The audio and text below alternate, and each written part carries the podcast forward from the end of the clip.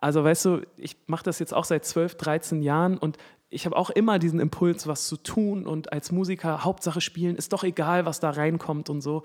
Aber wir hatten alle das Gefühl, dass das einfach ein falsches Signal ist, dass die Künstler in der Zeit, wo gar nichts mehr geht finanziell, trotzdem noch weitermachen und sagen so, ey, ja, egal, wir sind hier jetzt trotzdem dabei und machen trotzdem alles umsonst. Das ist irgendwie ist einfach ein falsches Signal. Herzlich willkommen zur neuen Folge vom Lugart Podcast. Mein Name ist Finn, ich bin Redakteur und Musikpädagoge und bespreche in diesem Podcast mit verschiedenen Gästen, wie man richtig guten Musikunterricht macht und möchte hören, was sie eigentlich so bewegt. Gemeinsam wollen wir das Fach Musik aus unterschiedlichen Perspektiven betrachten und die Anforderungen an den Musikunterricht beleuchten. Heute spreche ich mit Ole Specht.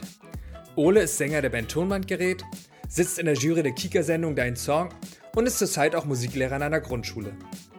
Mit ihm spreche ich über Parallelen zwischen Bühne und Lehrerpult, warum er eigentlich so gerne in der Jury von Dein Song sitzt, über das Musikerdasein in Zeiten von Corona und warum er mit seiner Band keine Autokonzerte spielen will. Bevor wir jetzt mit der Folge starten, habe ich noch eine Empfehlung. Und zwar findet ihr in der aktuellen Ausgabe der Musik und Unterricht super viele Arbeitsmaterialien rund um das Thema Pandemie und Musik. Da lohnt es sich auf jeden Fall mal reinzuschauen. Und jetzt rein ins Gespräch mit Ole. Moin Ole. Herzlich willkommen, Finn. Hallo. Schön, dich zu sehen. Richtig schön, dich zu sehen. Auch wenn es hier jetzt über Zoom ist, ich höre dich hervorragend. Ich höre dich auch hervorragend. Und ich habe heute Morgen... Ich habe mich übrigens neulich... Entschuldigung, ich muss dir direkt reingrätschen, weil ich habe mich neulich schon so gefreut, als ich eine Mail von dir bekommen habe. So, hier ist übrigens Finn vom Verlag und ich habe gute Sachen für euch. Das hat mich so gefreut, dass du jetzt auch die personifizierte Professionalität bist. Das hat mich richtig gefreut. Also kennst du mich noch gar nicht von meinen genau. Merchandise-Geschichten, als ich da der Mercher war für euch. Genau, Ole, du bist ja bei der Band Tonbandgerät. Und ich kenne dich vor allem, ich habe dich eigentlich so darüber kennengelernt. Da war ich irgendwie mal mit euch zusammen unterwegs, war auf Festivals, habe gemercht für euch und habe Gitarren euch auf der Bühne mal ausgetauscht, was man halt so als Profi-Mercher so macht, ne? Mhm. Und ich habe heute Morgen auch was ziemlich Schönes gehört von euch, nämlich ist eine neue Single rausgekommen. Total gut. Ich glaube, 2 Wochen vorher war die letzte schon, oder? Irgendwie jetzt im 2-Wochen-Abstand haut ihr raus. Genau, wir versuchen gerade so diese tote Zeit, weil genau jetzt wären wir eigentlich gerade auf Tour. Wir versuchen das irgendwie zu nutzen und trotzdem so Lebenszeichen zu senden. Ja, das ist euch hervorragend gelungen. Hat mich sehr gefreut. Dankeschön. Und ich habe mich darauf gefreut, ja, jetzt spreche ich gleich mal mit dem, den ich da gerade jetzt singen höre. Und du wärst ja eigentlich jetzt auch auf Tour mit Tonbandgerät. Genau, wir hatten, glaube ich, eigentlich so eine 4-Wochen-Tour oder so geplant, so den gesamten Oktober in den November rein, also ja. Und stattdessen sitze ich hier. Stattdessen sitzt du da und jetzt bist du ja auch seit ein paar Monaten Lehrer. Nenn doch mal 3 Parallelen zwischen Bühne und Lehrerpult. Oh, gibt ganz viel. Ja, ich habe das ja damals studiert. So parallel zu der Musikkarriere habe ich in Lüneburg Lehramt studiert.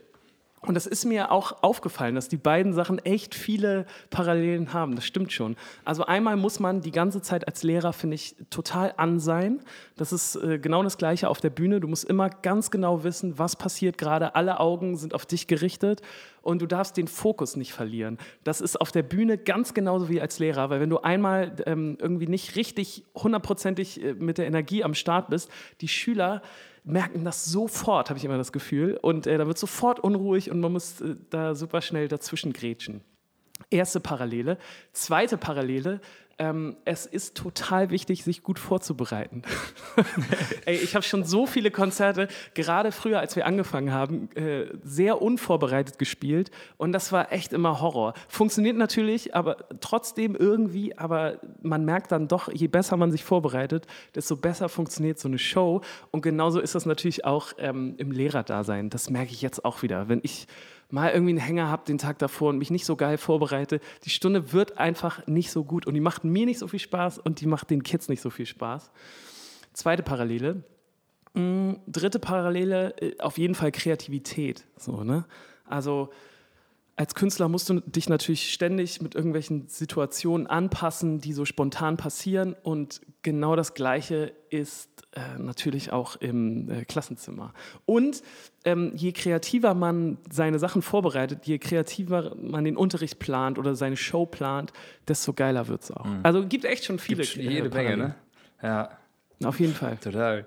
Und wenn du dann da vorne stehst, im Musikunterricht bist, wie siehst du dich? Siehst du dich mehr als Musiker oder siehst du dich mehr als Lehrer in dem Sinne, wenn du mit deinen Schülerinnen und Schülern Musikunterricht machst? Ja, das ist echt eine ganz gute Frage, weil ich habe zum ersten Mal, bin ich wieder an die Schule gegangen 2014. Das war so zwischen zwei Alben. Mhm. Ich glaube, es war 2016. Ist ja auch egal. Es war auf jeden Fall zwischen zwei Alben und wir waren alle gerade so ein bisschen leer. Wir kamen von so ganz viel Live-Spielen, super viele Songs geschrieben und irgendwie gab es diesen Moment, wo niemand mehr von uns kreativ war. Mhm. So, es waren einfach keine Ideen mehr da. Und ich habe gemerkt, dass mir das richtig schwer gefallen ist, einfach nur zu Hause zu sitzen und nichts zu machen. Weil ich das Gefühl hatte, dass man dann in so einen Negativstrudel reinkommt und dann fällt einem auch nichts mehr ein. Man wird irgendwie... keine Ahnung, ich habe jetzt keinen Hang zum Depressivwerden, aber ich habe schon gemerkt, dass mir das nicht so richtig gut getan hat. Und deswegen dachte ich, du hast doch diesen Bachelor gemacht, geh doch einfach mal wieder an die Schule und krieg mal wieder einen strukturierten Tagesablauf hin, steh morgens früh auf und lass dich mal von anderen Sachen inspirieren. Und das hat damals so wahnsinnig gut funktioniert. Ich weiß das noch ganz genau, wie toll ich das fand, da Musik zu machen mit den Kids und dann danach in diesem leeren Musikzimmer auch zu sitzen am Klavier und man hatte irgendwie wieder neue Eindrücke und man hat wieder Spaß an Musik gehabt und ich fand es damals richtig, richtig gut. Und das war jetzt auch der Grund wieder, als ich gemerkt habe, alles ist in Quarantäne, alle Konzerte sind abgesagt, da habe ich sofort gemerkt, ich kann jetzt hier nicht zu Hause rumsitzen und gar nichts machen, deswegen habe ich wieder die Schule meines Vertrauens angerufen und habe gesagt, Leute, bei euch sind doch so viele Lehrer gerade risikogefährdet, ihr habt doch bestimmt Bedarf und haben die gesagt, ja, wir brauchen unbedingt und habe ich gesagt, ich würde sehr gerne vorbeikommen.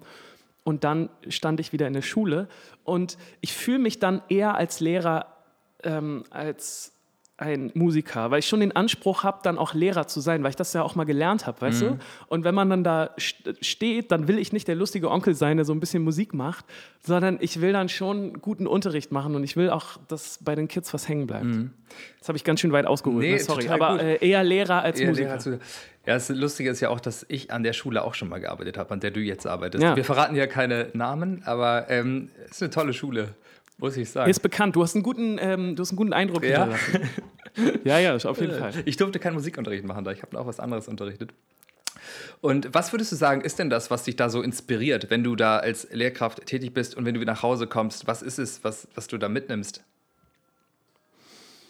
Ja, man muss sich auf ganz andere Sachen einlassen. So, du kriegst die ganze Zeit, wirst du mit kleinen Menschen konfrontiert, die die Welt komplett anders sehen und die geile Fragen manchmal haben, die ihre Gefühle heftig gut ausdrucken können. Mhm. Neulich stand ich in so einem vollen Klassenzimmer, was so super laut war und alle Kids sind hin und her gelaufen, weil es gerade zwischen den Stunden war. Und da ist so ein Erstklässler auf mich zugekommen, habe ich so mit großen Augen angeguckt und hat so in diesem krass belebten Klassenzimmer gesagt, Herr Specht, ich fühle mich gerade so einsam. Oh. Und das fand ich so krass und so einen guten und wichtigen Moment, weißt du, so dieses, du bist in so einem vollen Raum und um dich herum gibt es so viel, was passiert und du fühlst dich trotzdem so einsam, also alleine das, weißt du, hat mich schon mega inspiriert. Mhm. So. Und ich könnte dir so viele Geschichten erzählen. Immer diese ganzen geilen Sätze, die die Kids so sagen, das finde ich echt gut. Ja. Und wenn du dann Musikunterricht machst, was ist dir so das Wichtigste, wenn du dich als Musiklehrer siehst, was ist dir das Wichtigste, was du deinen Schülerinnen und Schülern mitgeben möchtest? Mir ist es total wichtig, dass so die Freude an der Musik rübergebracht wird. Ich bin ja jetzt vor allem in der Grundschule gerade. Und da sehe ich es als meine Hauptaufgabe an, dass die Kids richtig Bock auf Musik kriegen. So, dass die merken, dass die das selber machen können, dass die spüren, was Musik mit einem machen kann und dass die im besten Fall, wenn sie dann auf ihre weiterführenden Schulen gehen, so angefixt sind, dass sie sich mehr mit Musik beschäftigen wollen. Ich finde auch immer diesen Moment super krass, ich mache das mit fast allen meinen Klassen, dass ich die irgendwann mal frage, Leute, was hört ihr denn eigentlich selber für Musik? So, mhm. ne? Und dann sagen die, was die so hören. Und dann sage ich so, wisst ihr was? Wir suchen uns jetzt mal irgendeinen Song aus, den ihr gut findet. Und den machen wir jetzt einfach. Tonbandgerät. Und das ist jedes Mal... ja, genau. Ach, den findet ihr auch gut. Ist, genau. Ach, den auch? Ja, den kann ich zufällig. Nee, aber das ist jedes Mal so ein krasser Moment, weißt du? Wenn die so merken, what, wir können die Musik, die wir selber gut finden, auch machen. Mhm. So, weißt du? Und dann... Das ist immer ein richtig geiler Moment. Deswegen so dieser Spaß und die Freude und dass man so langsam ins Singen reinkommt. Weißt du? Und dass man merkt, oh, wenn ich das ein bisschen mache, dann werde ich besser und das macht mir Freude. Und ja, genau, das ist es eigentlich. Ja, und wie kriegst du das hin? Ich versuche gerade so die Lebensrealität von den Kids mit der Musik zu verbinden. Mhm. Also ich gucke gerade, was beschäftigt die? Wo sind die emotional mit dem Kopf dabei oder so? Weißt du, was schwirren gerade so für Themen rum? Und dann versuche ich, die aufzugreifen und Songs zu finden, die da reinpassen. Weil ich immer merke, dass das die Kids irgendwie am meisten kriegt. Ey, das sind aber auch so ganz simple Sachen zum Beispiel. Ne? Neulich haben wir zum Beispiel ein Lied über den Schulweg gesungen, weil das jetzt natürlich gerade am Anfang der ersten Klasse ist das voll das Ding. Mhm. Ne? So alleine zum ersten Mal vielleicht sogar so einen Schulweg zu gehen. Voll aufregend. Und so. Und man merkt, ja, ist total aufregend. Und man merkt, dass die das kriegt. Und schreibt ihr den selber denn? Oder die Songs? Also, dass du Textbausteine nimmst von denen oder dass ihr das gemeinsam entwickelt oder nimmst du dann Songs, die es schon gibt? Also, mal so, mal so. Manchmal ist es so, da finde ich irgendwelche im Internet, die passen oder die ich kenne und auch selber gut finde. Das ist übrigens auch eine Sache, da müssen wir auch nochmal drüber sprechen. Ich fand das total heftig, als ich angefangen habe, jetzt auch Musikunterricht zu machen, dass ich gemerkt habe, Moment mal, die Beatles stehen ja gar nicht auf dem Lehrplan. Die stehen ja gar nicht im Curriculum. Und dann ist mir aufgefallen, dass nur alle Musiklehrer, die ich jemals hatte, wahrscheinlich die-hard Beatles-Fans waren und natürlich nur die Mucke gemacht haben, auf die sie selber Bock hatten, dann im Musikunterricht, weißt du? Und genau das mache ich jetzt natürlich auch so. Ne? Ich gucke, welche Musik mag ich gerne, welche passt vielleicht auch in der Klasse und die nehme ich dann. Nee, aber wenn du meinst, so selber Songs schreiben, ne? Ich mache das ganz oft so, dass ich zum Beispiel im Musikraum sitze und dann sind die Kids mal irgendwie laut oder so und nehme ich meine Gitarre in die Hand und improvisiere so ein bisschen, was gerade so in der Klasse passiert. Mhm. Weißt du? Also... Ich nehme jetzt Fake-Namen, ne? Aber dass ich irgendwas singe, wie von wegen, und Lukas ist schon wieder laut und da passiert irgendwie sowas und so. Und daraus baue ich manchmal ein Lied und das kommt auch immer richtig gut an. Das glaube ich sofort. Ja, das finde ich immer super lustig. Ja, da profitierst du aber auch richtig von deiner Bühnenerfahrung und deinen Songwriting-Skills schon, ne? Genau, deine Tätigkeit als Musiker, wie würdest du sagen, wirkt die sich denn aus? Auf dein Beruf als Lehrer. Also meinst du machst Sachen anders als irgendwie deine Kollegen und Kolleginnen, weil du Musiker bist in erster Linie? Also ich mache auf jeden Fall ganz viele Sachen anders und ich mache auch bestimmt auch ganz viele Sachen schlechter. Also weil ich natürlich nicht diese Routine habe und die Erfahrung, weißt du, das merke ich auf jeden Fall, wenn ich anderen Musikunterricht sehe. Mhm. Ich glaube aber auch, dass ich vielleicht manche Sachen intuitiver und ich will jetzt gar nicht besser sagen, aber anders mache, weißt du? Ich glaube, dass ich total davon profitiere, dass ich das super gewohnt bin, vor Leuten zu sprechen und zu reden und auch sicher bin, weißt du? Das verunsichert mich kein bisschen, vor einer großen Menge von Leuten zu stehen und Quatsch zu reden oder Sachen zu singen oder, weißt du, ich glaube einfach, dass ich da sehr sicher bin und das habe ich bei anderen Musiklehrern manchmal schon gesehen, dass die, weiß ich nicht, aber dass die nicht so sicher mit spontanen Sachen sind, weißt du? Die können sich dann super gut Sachen zu Hause raufschaffen und auswendig lernen und sind dann auch sicher von der Klasse. Mhm. Aber ich glaube, ich kriege das ganz gut spontan auch hin und kann sehr gut reagieren. Weil das ist was ich auf jeden Fall bei Tonbandgerät gelernt habe. Dass, wenn du auf einer Bühne stehst, dann auf das Publikum direkt zu reagieren und vielleicht auch mal spontan was zu improvisieren und dabei trotzdem sicher zu sein. Mhm. Weißt du? In Form von zum Beispiel einen Song einfach direkt zu freestylen, irgendwie vorne stehen und sagen, ja, Lukas zum Beispiel, ist laut. Ja. Genau. Das war Dinge, die mir nie passiert sind in meiner Schülerlaufbahn, aber ich hätte es auf jeden Fall auch richtig gut gefunden, glaube ich. Ja, erzähl doch mal, was macht gerade die Band? Macht ihr Wohnzimmerkonzerte oder Streamingkonzerte oder Balkonkonzerte oder was geht da gerade? Oder schreibt ihr?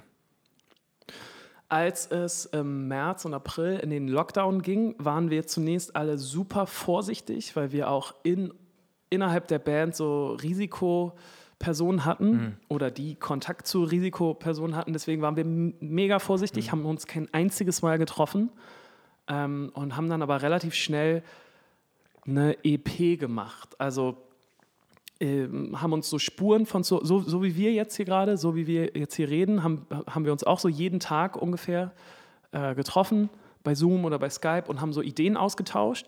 Und dann hat jeder für sich zu Hause Spuren aufgenommen. Mhm. Also Sophia, unsere Gitarristin, hat eine Gitarre gespielt, unsere Bassistin hat einen Bass gespielt, ich habe was gesungen, Jakob, unser Drummer, ist im Proberaum gegangen und hat da mit seinem Schlagzeug gespielt. Und die ganzen Spuren haben wir dann einem Produzenten geschickt, den wir auch vorher noch nie live gesehen hatten, der in Berlin saß. Total absurd. Und dann haben wir jeden Tag mit dem auch ein Meeting gehabt und haben so zusammen virtuell eine EP gemacht. Es war echt weird. Und dann es hat auch Spaß über gemacht. Bildschirm teilen, sodass er dann irgendwie sein Projekt geteilt hat und ihr dazuhören konntet? Oder war es dann so, okay, nee, das war eher so, dass er dann immer so Schritte, genau, also immer so einzelne Schritte geschickt und dann haben wir so darüber diskutiert. Ja. Das haben wir gemacht und dann haben wir ganz lange gar nichts gemacht, weil wir keine Autokonzerte spielen wollten, keine Autokinokonzerte. Gibt es auch viele Gründe, wieso wir das nicht wollten. Ich kann es auch verstehen. Es ist überhaupt gar nicht wirtschaftlich gewesen. Also niemand hat bei diesen Konzerten Geld verdient. Trotzdem waren die Eintrittspreise relativ hoch, weil diese ganze Struktur da drumherum und die ganze Produktion sehr teuer war. Du brauchst ja trotzdem eine Riesenbühne, du brauchst Riesenboxen und die Technik, die dahinter steht, war alles sehr teuer. Und wir fanden das komisch, dass man trotzdem 40, 50 € Ticket nehmen muss, damit das überhaupt so plus minus null geht und dann selber aber gar nichts verdienen kann. Das fanden wir ein bisschen komisch, vor allem, weil wir Angst hatten, dass die Konzerte auch nicht so geil werden, weißt du? Dass dann vielleicht unsere Fans, die wesentlich geringere Eintrittspreise gewohnt waren, nämlich so 30 €, dann plötzlich 50 € zahlen und ein blödes Konzerterlebnis haben, weil es eben doch nicht so ist, wie in einem Club mit anderen mitzusingen und zu tanzen und so. Deswegen haben wir uns komplett dagegen entschieden und wir haben auch überhaupt gar keine Streaming-Sachen gemacht. Und da gibt es auch wieder so die Argumente dafür und dagegen. Wir haben uns dazu entschieden, das nicht zu tun, weil uns so diese Umsonstkultur ein bisschen auf den Sack ging. Also weißt du, ich mache das jetzt auch seit 12, 13 Jahren und ich habe auch immer diesen Impuls, was zu tun und als Musiker Hauptsache spielen, ist doch egal, was da reinkommt und so.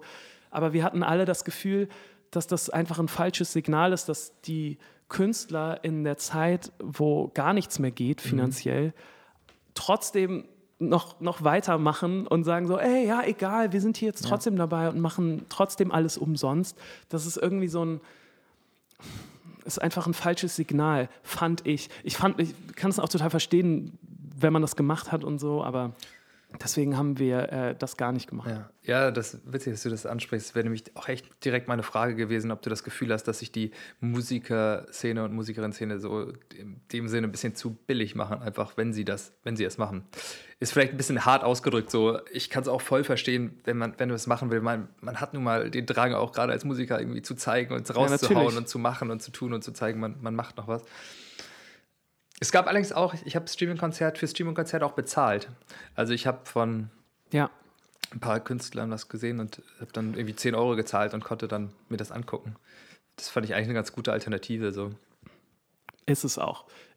Gerade am Anfang war es aber auch komisch, weil gerade wir als Band auch ständig gepostet haben, ey Leute, bleibt zu Hause, ist das Sicherste für alle.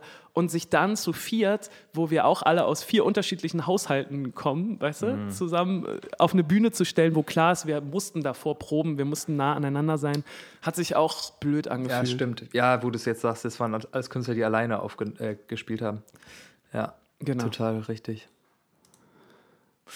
Aber ja. Und hast das Gefühl... Wir haben dann an unseren Songs gearbeitet, so, weißt du, die wir mit der EP da aufgenommen haben, da haben wir Videos dafür gemacht, also es ist schon so, dass wir was gemacht haben, aber es ist natürlich heftig, dass alle Konzerte einfach weggebrochen sind. Das glaube ich.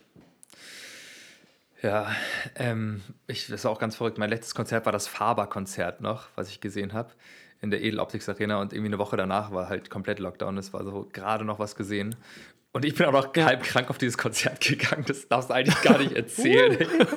Ja. Aber da war das doch alles kein Thema. So. Erzähl doch mal, hast du das Gefühl, dass die Stimmung, ich meine, ja, es ist irgendwie, man hat die Ärzte jetzt in der Tagesschau oder in Tagesthemen gesehen, man hat jetzt von, wie heißt der, Til Brönner, genau, dieses Statement gesehen, was ich total gut fand. Lohnt sich das auf jeden Fall mal anzugucken, so total irgendwie emotional auf den Punkt gebracht, aber dabei keine komische Meinungsmache betrieben. Ich fand das super auf jeden Fall, wie er es gemacht hat. Hast du das Gefühl, dass da trotzdem irgendwo Optimismus noch ist?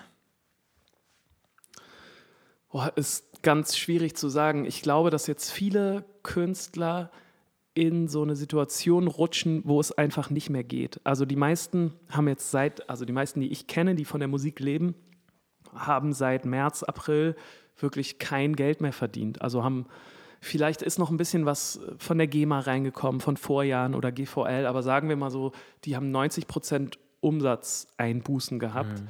Und viele, die ich kenne, mussten sich jetzt auch schon anders orientieren. Ne? Was machen die denn dann? Ich glaube, wenn jetzt nicht...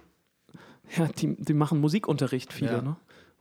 Oder suchen sich ganz andere Jobs. So. Ich habe zum Beispiel auch jemanden, der bei uns auch irgendwie in der Technik was gemacht hat, der musste sich jetzt auch wieder ganz anders orientieren und ist jetzt, glaube ich, irgendwo als Elektriker unterwegs wieder.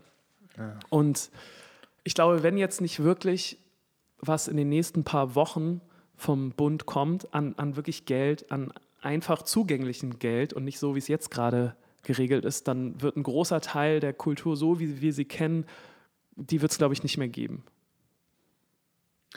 Ja. Uff. Aber ich glaube das wirklich. Also, ja, ich glaube das auch.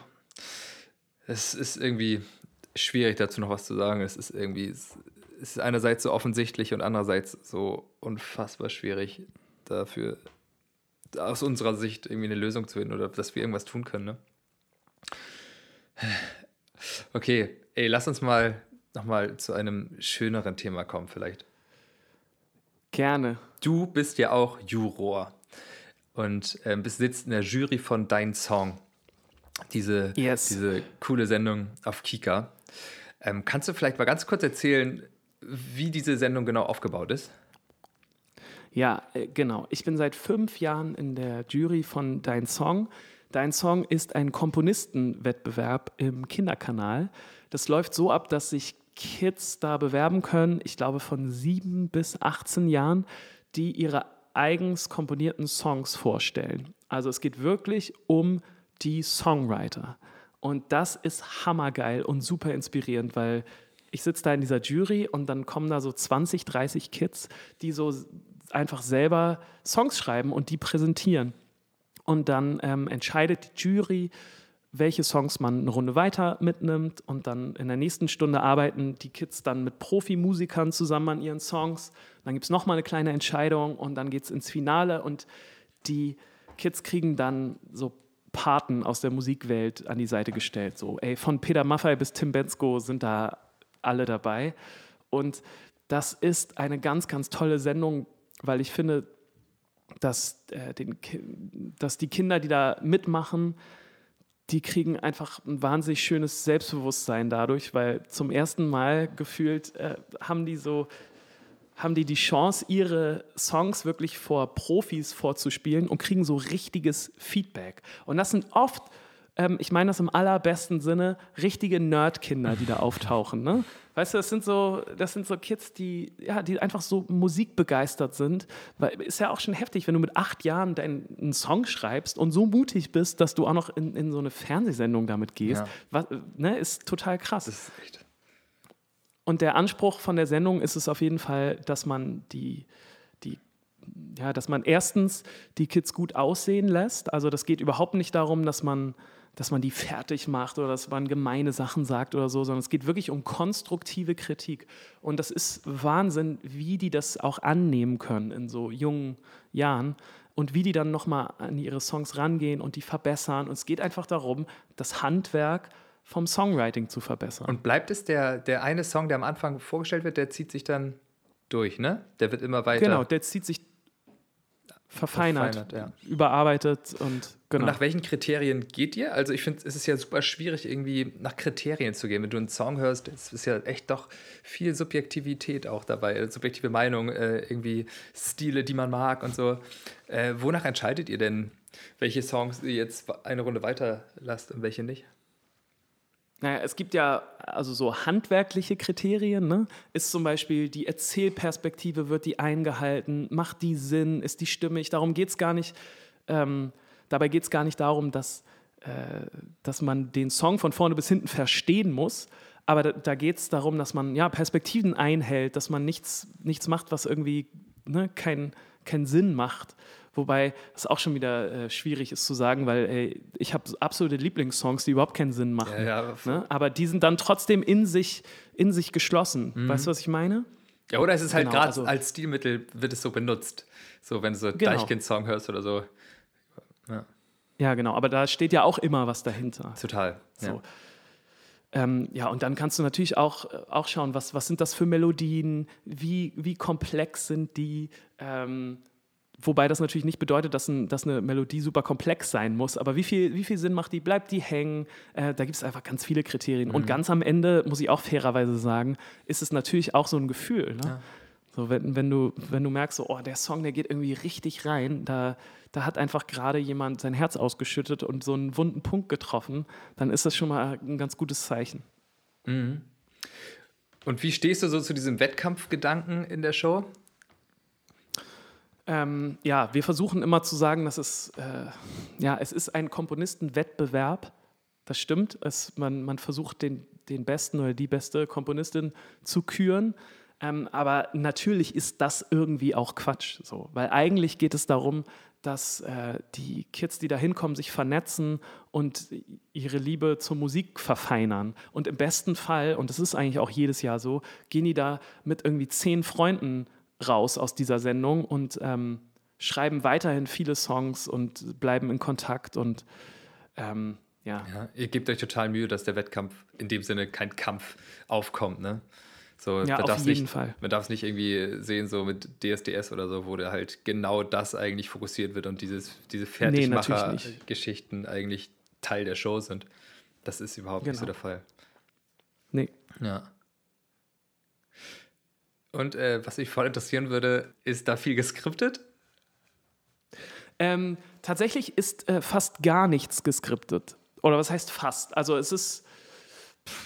es gibt... Also zumindest wir in der Jury haben absolut kein Skript. Es ist, wir kriegen so einen Zettel mit ein paar Hintergrundinfos zu den Kandidaten, aber es gibt kein Skript. Fand ich auch sehr spannend. Als ich zum ersten Mal da war, dachte ich auch so, oh nein, bitte gibt es nicht. Alleine schon, weil, wenn du ein Skript hast, musst du dich ja auch krass vorbereiten. Ja. Nicht so dein Ding. Genau, und ich bereite mich da eigentlich überhaupt nicht vor, außer dass ich da mit wachen Ohren und irgendwie offen reingehe. Hast du irgendwie so das Gefühl, dass die Schüler, es sind ja eigentlich alles auch noch Schüler, ne, die da wahrscheinlich dran teilnehmen, so die meisten, wenn es von 7 bis 18 ist. Hast du das Gefühl, dass die irgendwie, erzählen die was von Musikunterricht? Oder hast du das Gefühl, dass der Musikunterricht irgendeinen Einfluss hat hatte darauf, dass sie da jetzt Musik machen? Oder findet das meistens parallel zur Schule statt und ist gerade so ein Ding, was zu Hause gemacht wird? Boah, das ist eine super spannende Frage, habe ich mich noch nie wirklich mit beschäftigt. Aber jetzt, wo du es sagst, es ist meistens nicht die Schule, die so den Impuls gibt, sondern es ist eher der Gitarrenunterricht, der Gesangsunterricht. Es ist so, dass das Private eher, was die Kids da pusht. Ja. Es ist ganz selten, dass mal jemand sagt, ja, ich habe hier mit meinem Musiklehrer irgendwas zusammen gemacht oder so. Ja, okay. Ja. Du, wir kommen jetzt so langsam schon zum Ende hier unseres kleinen Gesprächs. Und wir machen am Ende immer so ein kleines Entweder-Oder. Das will ich mit dir jetzt auch machen. Sehr gern. Beethoven oder Led Zeppelin? Ja, Led Zeppelin schon eher. Beatles oder Stones? Auf jeden Fall ganz klar Beatles. Laut oder leise? Kommt drauf an. Will ich mich nicht entscheiden. Gut. Beides gleich gut. Okay. Steh- oder Sitzplatz? Auf jeden Fall Stehplatz. Finde ich, macht überhaupt keinen Sinn. Also so diese ganzen, ich habe noch nie ein Konzert erlebt, wo ich irgendwie saß, wo ich dachte, oh ja, super, dass ich jetzt hier saß. Es ist immer so, dass ich mich ärgere. Bier oder Wein? Auch schwierig, aber schon Bier. Zidur oder Amol? Amol, ganz klar. Telefonieren oder texten? Texten. Ja, vielen Dank für das Gespräch. Ja, danke dir. Cool, dass das geklappt hat. Ich würde dich jetzt noch einmal bitten, diesen Satz zu beenden. Mhm. Musik ist für mich